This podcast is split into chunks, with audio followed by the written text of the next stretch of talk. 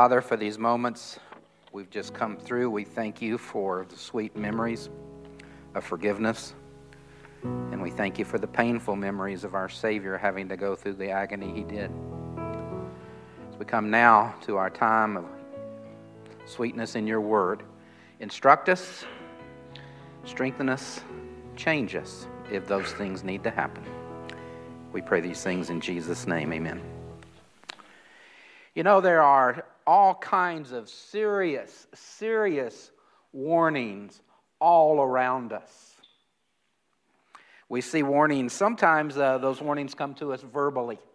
People say something to us. Sometimes they show up as signs, like those pictured here on the screen. The cigarette packs has a warning about your health dangers. There's the bridge out and turn around, don't drown signs. Warnings are everywhere. Sometimes the warnings come in a written form, and that's the case today from the book of James again, as we look at a warning that he presents to his readers then and to us hearers now in his word. Let me begin today with a riddle. You remember Batman and the Riddler? He'd always say, Riddle me this. And then he'd proceed to tell his riddle. Well, here's my riddle for you this morning I am a useful and needed tool a need meeting tool, and I'm a dangerous and well camouflaged trap. I am what? I am wealth. That's the answer. Wealth can be a very useful and tool, a good tool to meet needs, but wealth can also be a very dangerous trap and well camouflaged as well. Now, money and wealth is a consistently addressed subject of Scripture. It speaks to it often, and it never changes its message about wealth. So we need to hear what it says. You see, the truth is that whether wealth for us is that useful tool or that dangerous trap is up to each of us. We make the decisions. We do or do not do the things that make that the reality that it is. Now, it's often and probably truly said that money talks. I like uh, the take one comedian had on that when he said, Well, you know, if money talks, all it ever says to me is goodbye. I kind of like that.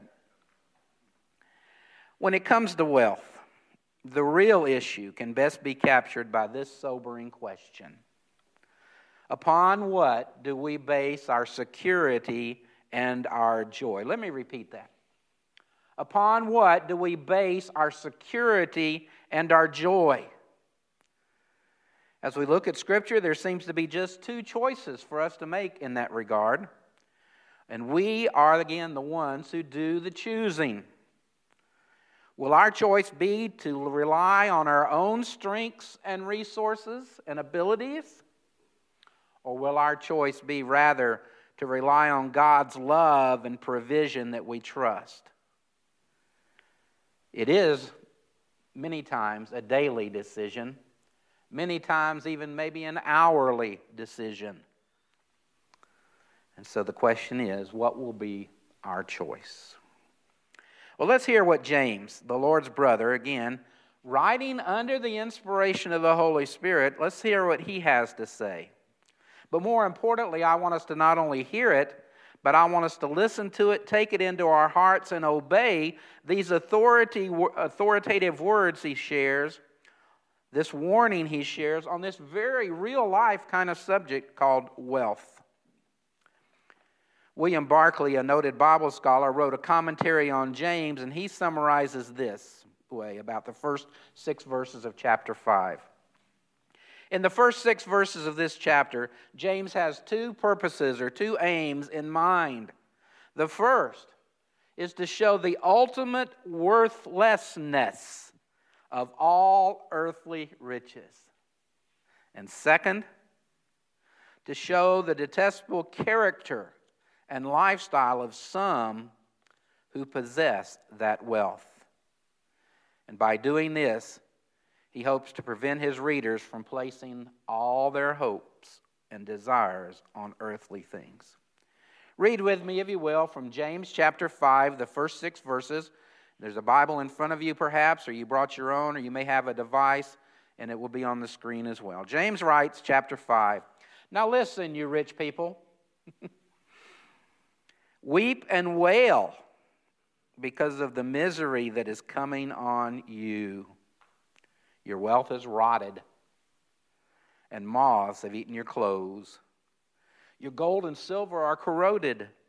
Their corrosion will testify against you and eat your flesh like fire. You have hoarded wealth in these last days. Look, the wages you failed to pay the workers who mowed your fields are crying out against you. The cries of the harvesters have reached the ears of the Lord Almighty. You have lived on earth in luxury and self indulgence. You have fattened yourselves in the day of slaughter. You have condemned and murdered the innocent one who was not opposing you. These again are strong words from James, and the warning is a very serious one. James, though, is not alone in offering such a warning. Jesus even spoke to the subject. Luke 12 15, he warns, Watch out, be on your guard against all kinds of greed. Life does not consist in an abundance of possessions. James warns us seriously about wealth. Jesus warns us seriously about wealth. And of course, Paul gets in the picture as well. Just in case Jesus and James weren't enough, let's hear what Paul has to say on this subject in 1 Timothy chapter 6 as he writes his young preacher friend, the man he's mentored in the faith for many time, many years, when he says in 1 Timothy chapter 6 verse 9 and following, those who want to get rich fall into temptation and a trap and into many foolish and harmful desires that plunge people into ruin and destruction. For the love of money is the root of all kinds of evil. Some people, eager for money, have wandered from the faith. They've pierced themselves with many griefs. But you, man of God, flee from all this. James, Jesus, Paul, they all warn us of the dangers of wealth. So, with these powerful warnings in mind, I want us to look at just five short, powerful truths about wealth so that we can avoid its deceitful and destructive trap and instead we can please God in this area of our life. Warning number one watch out. Wealth is about attitude, not amount. As a kid, I'm sure many of you did this as well, we would walk around and collect glass pop bottles and uh, gather them up, as many as we could find, and then we would take them to the convenience store where we could exchange each pop bottle for a two cent refund. Come on, tell me, did you do it? Okay, many of you. Now, in today's plastic bottle thing, it's a little different story. But back then, that was a big thing to do. We would take it into the store and get a cash refund. And of course, that cash refund went to the things kids would want to have candy, gum, pop, baseball cards, whatever it may be. Now, truthfully, many times, most times even, it was usually a dime or less when we came away from the cashier. But we still were able to get what we wanted. And when we did, we thought we were kings. We had the world by the tail. Wasn't much, but it sure was to us. Wealth is about attitude, not about amount.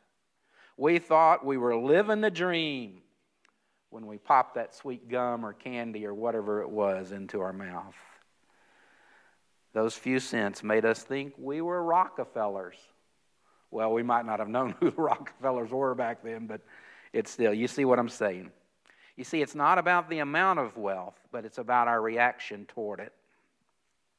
When the Bible, uh, whenever the Bible addresses the subject of wealth, It's never about the amount of money or possessions that one has. It's always a matter of one's relationship with and our attitude toward whatever amount of wealth we are allowed to have. Wealth in itself is not wrong, it is not evil, but its very nature often causes problems for many, many people. And James, here in his strong words, has a specific audience in mind. He wants to address those whose problem is not that they have wealth, but that wealth has them. And that's the danger we need to be aware of. Again, going back to Paul's words to Timothy in chapter 4 of his first letter, he uses a specific, specific word about one's attitude toward wealth as describes those who are eager for money. This is a fascinating word. In Greek, it's the word arego. And it means to strive for something or want something so badly that you would go to the point of losing your own senses and even reaching a point of coveting it. Now, we know that the Ten Commandments and many other words of Scripture forbid the sin of coveting. This word arego literally refers to a person who uh, wanders off a perfectly good and safe path to chase or grab something they see deep in the brushes and bushes. And when they get there, they find out what they left the path for is undesirable and harmful. That's an interesting picture. We're going where we want to go, and it's safe and it's easy. But something catches our eye, and we think, I got to have it. And we leave the safe path to go into the shrubs and the weeds and come out with something that isn't good for us at all. Again, note that Paul tells Timothy, flee, flee, run away, he says, from this kind of attitude.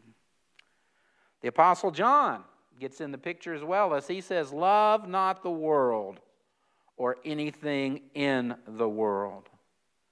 God's standards and requirements are the same for all of us. They are binding upon each and every one of us. Regardless of the amount of wealth, we must maintain the right attitudes and actions toward us. Be warned wealth is not about amount, it is about attitude. Warning number two watch out. Wealth is temporary and transient. That old saying, you can't take it with you. Very true. Very, very true. We've heard these words from Jesus so often about this. Now, they're very familiar to us, but they cannot, we dare not let them lose their impact. Remember, Jesus said, Don't store up for yourselves treasures on earth where moth and rust corrupt and thieves break through and steal. Wealth is fleeting and fickle. There are no guarantees that our current wealth or future wealth will remain and stay with us. Think back just 14 years ago to 2008. Oh, you're frowning. Think to 2022. You're frowning again. Investments downhill, downhill, downhill.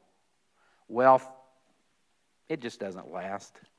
Proverbs 23 5 says, Cast but a glance at riches, and they are gone, for they will surely sprout wings and fly off to the sky like an eagle, like the comedian says. It always says goodbye. Proverbs 21 6 says, A fortune made by a lying tongue is a fleeting vapor, it just goes and disappears. Continuing his warning to Timothy, Paul writes, and again in some later verses of chapter 6, and tells that young preacher, Command those who are rich in this present world not to be arrogant, nor to put their hope in wealth, which is so uncertain, but to put their hope in God, who richly provides us with everything for our enjoyment. Riches will vanish Nothing material will last forever. What the comedian said is so, so true. Money and things will always keep saying goodbye. Be warned wealth is temporary and transient. Warning number three watch out. Wealth is sneaky and subtle. Wealth can easily become a deceptive and evil thing. Our enemy knows how to use this option, this opportunity, this reality. He knows how to use it skillfully and very painfully for us if we choose it instead of godly attitudes. Wealth can easily capture and corrupt a person. Sometimes we don't even know we're on the journey. It is deceptive. It can change us. It can change me. It can change you. It can change us all. Sometimes that money trap kind of gets the best of us in a slow, gradual fashion. Other times, it may come upon us and capture us quickly. But regardless, we are never safely clear of the dangerous and powerful lure and appeal of wealth. Now, we may think, we may think if we don't have a five or a six or a seven, dollar, seven figure account balance in some, at our disposal somewhere, well, if we don't have that big of a number somewhere, we're safe from these warnings about wealth. But that is not true. The truth is that even a one figure amount can ensnare us if we choose to be greedy, selfish with it, and think only of ourselves. We must never allow wealth to sit on the throne of our lives. This is called idolatry. And our God and God alone belongs on the throne. Anything or anyone else that we allow to occupy his rightful place and to whom we offer our worship and our devotion, that is sin. That is idolatry. And it can sneak up on us before we know it. Another sneaky and subtle problem with wealth, no matter how it comes our way, no matter in what amount it comes our way, is just that it will not satisfy. Being humans, we will always want more and more and better and better. We live in that kind of a world, and we face those kinds of pressures. Wealth can often fool us, fool us it can bring out our selfish and greedy sides that we don't like and we don't want to have. It cannot, however, bring the peace and the commitment and the trusting faith that God wants us to have. Be warned wealth is subtle and sneaky. Warning number four watch out. Wealth is dangerous and deadly, it can ruin you it can ruin me. It can corrupt any one of us. Money can, money can easily change a person, and not in the ways that are for the better. Money can bring us problems and woes that we wish we'd never been acquainted with. It can take over your life, it can control you. Need an example? Many lottery winners are a prime example of this truth tell you about a man named William Bud Post, who in 1988 won $16.2 million in the Pennsylvania lottery. In just one year from that date, he was a million dollars in debt. Indeed, yes. They tell us about 70% of lotto winners lose or spend all that money they make in five years or less. And that is true whether they win 500 million or 1 million or whatever large amount there might be. Winners of the, such a windfall can tell you story after story about how that quick windfall brought greedy and resentful friends and relatives around. Con artists came, charity cases came out of the woodwork. Stories about wrecked friendships and destroyed marriages, poverty, and worse things than that. Wealth is dangerous and deadly. Wealth can make us someone we do not want to be. Scripture spoke of misery coming with great wealth, according to James. It can fill our life with sadness and regret Look at the story Jesus told in Luke 16 about that rich man who had a wonderful harvest and he gathered it in and he realized his barns were not big enough. So, what did he decide? I'm going to build bigger barns and bigger barns and more barns, and I'm going to collect all that grain and all that harvest, and I'm going to be set for life.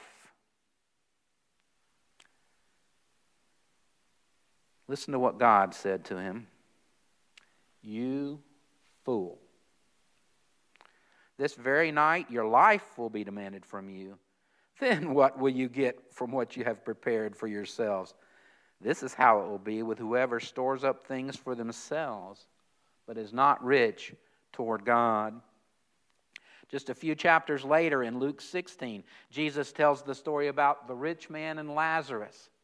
How the beggar Lazarus sat at the foot of the rich man's table and just longed for crumbs to fall from the table so that he could be nourished. Scripture tells us in the story Jesus told, both men died and they went to their eternal destiny. The rich man went to agony and torment. The poor beggar Lazarus went to Abraham's bosom in paradise. You see, wealth is a dangerous thing. It led the rich man to an eternity apart from God. Proverbs 11:4 says, "Wealth is worthless in the day of wrath, but righteousness delivers from death." Riches can easily corrupt and, and easily painfully and erode our character. It can crush our faith. Greed will bring no good our way. Be warned wealth is dangerous and deadly.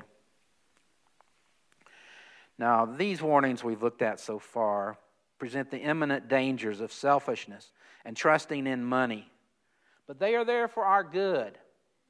God knew this would be a hard subject for us to control.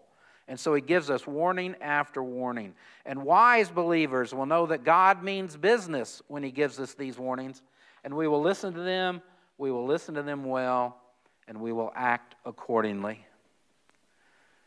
But again, regardless of what wealth you do or do not have, or I have or do not have, God does not leave us without instruction about how we should handle this dangerous and deadly temptation. And that brings us to our final warning watch out. Wealth is for God and good deeds. Guided by these truths, that money, uh, guided by these truths, money will not be the danger it is were such guidance and counsel absent from us. And we're told in Scripture to use whatever wealth we obtain for its God given purposes. Wealth can indeed be a tool for great good when used and esteemed and valued properly. Proverbs 13:7 gives us these wise words to ponder, to look within ourselves and ask which person are we? 13:7 of Proverbs says one person pretends to be rich yet has nothing. Another pretends to be poor yet has great wealth. Our job today is to decide which person we are. Are we the pretender or are we the one who has real wealth? Proverbs 11 25 and 29 tells us a general, generous person will prosper. Whoever refreshes another will be refreshed. Those who trust in their riches will fail, but the righteous will thrive like a green leaf. Again, going back to those words, Timothy, I mean, Paul wrote to Timothy in chapter 6. He told Timothy, command them to do good and be rich in good deeds and to be generous and willing to share.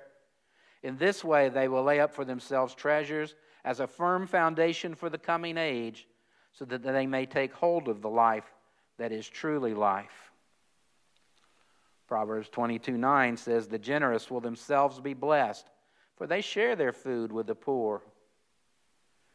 Finishing those words of Jesus and the warning he gave about not putting away treasure on this earth, Matthew 6 20 and 21. Store up for yourself treasures in heaven, where moth and rust do not corrupt, and where thieves do not break through and steal. For where your treasure is, there will your heart be also. The truth of the matter is, friends, that you and I are stewards. We are managers of whatever wealth God entrusts to us. He is the owner. And as the owner, He has rightly instructed us, given us warnings about the truth that wealth can be a great danger, but also given us opportunity to make wealth a great way to serve Him and meet the needs of people and bless them as well. Let's practice, let's hear, let's do this wise counsel. Let's hear the warning that wealth is for God and good deeds. Warren Wiersbe is a well known Bible author, and in his commentary on James, he says this It is possible to be poor in the world and yet rich in the next world. It is also possible, he says, to be rich in this world and poor in the next world. Oh, and then these sobering words he says The return of Christ will make some people poor and make some people rich, depending on the spiritual condition of their hearts. What we keep, we lose. What, to give, what we give to God, we keep. And He piles on interest on top of it. Yes, money talks. And the loudest message it delivers is this the loudest message wealth proclaims is what it says about me and what it says about you. We end on a more positive, encouraging note today, back to Proverbs chapter 3, verse 9, that tells us, Honor the Lord with our wealth and the first fruits of the crops. Then your barns will be full to overflowing, and your vats will brim over with new wine. As we conclude this morning, I want to share with you a prayer that I found from Max Lucado. And I love this prayer because in it he gives us again something to ask God for and a way to ask God for so that we can avoid the dangers of wealth. We can hear these many warnings about wealth and put them into practice. Here's the prayer he offers Father, keep us from being so blinded by earthly possessions that we fail to see the eternal treasure we cannot lose. Forgive us when we work for greed and gain instead of for your glory. Thank you for the blessing of work and for the strength to do it. Amen. This morning we've talked about the dangers of wealth and heard warnings about it. And as we prepare to sing our song of invitation, the words simply say, I have de- decided to follow Jesus. One of the areas of our lives that we need to present Him, that we need to give Him fully, full control over, is the wealth and the things He allows us to manage and control while we're on this earth. So the sermon's for all of us. But the first step in that process, of course, is to surrender your life, your heart to Jesus Christ. And if you need to do that this morning, we would welcome that if you would come down the aisle share with us and talk with us. We'll pray with you, study with you if we need to, whatever may be the case. Maybe there's a decision here about membership today. If that's the case, we would welcome you into this fellowship and family. Maybe again, just need to where we stand, just kind of look in our hearts and say, God, I, I, I need help. I know that's true for me. Whatever your decision, as we sing this song, let's make our way forward with a decision for Christ.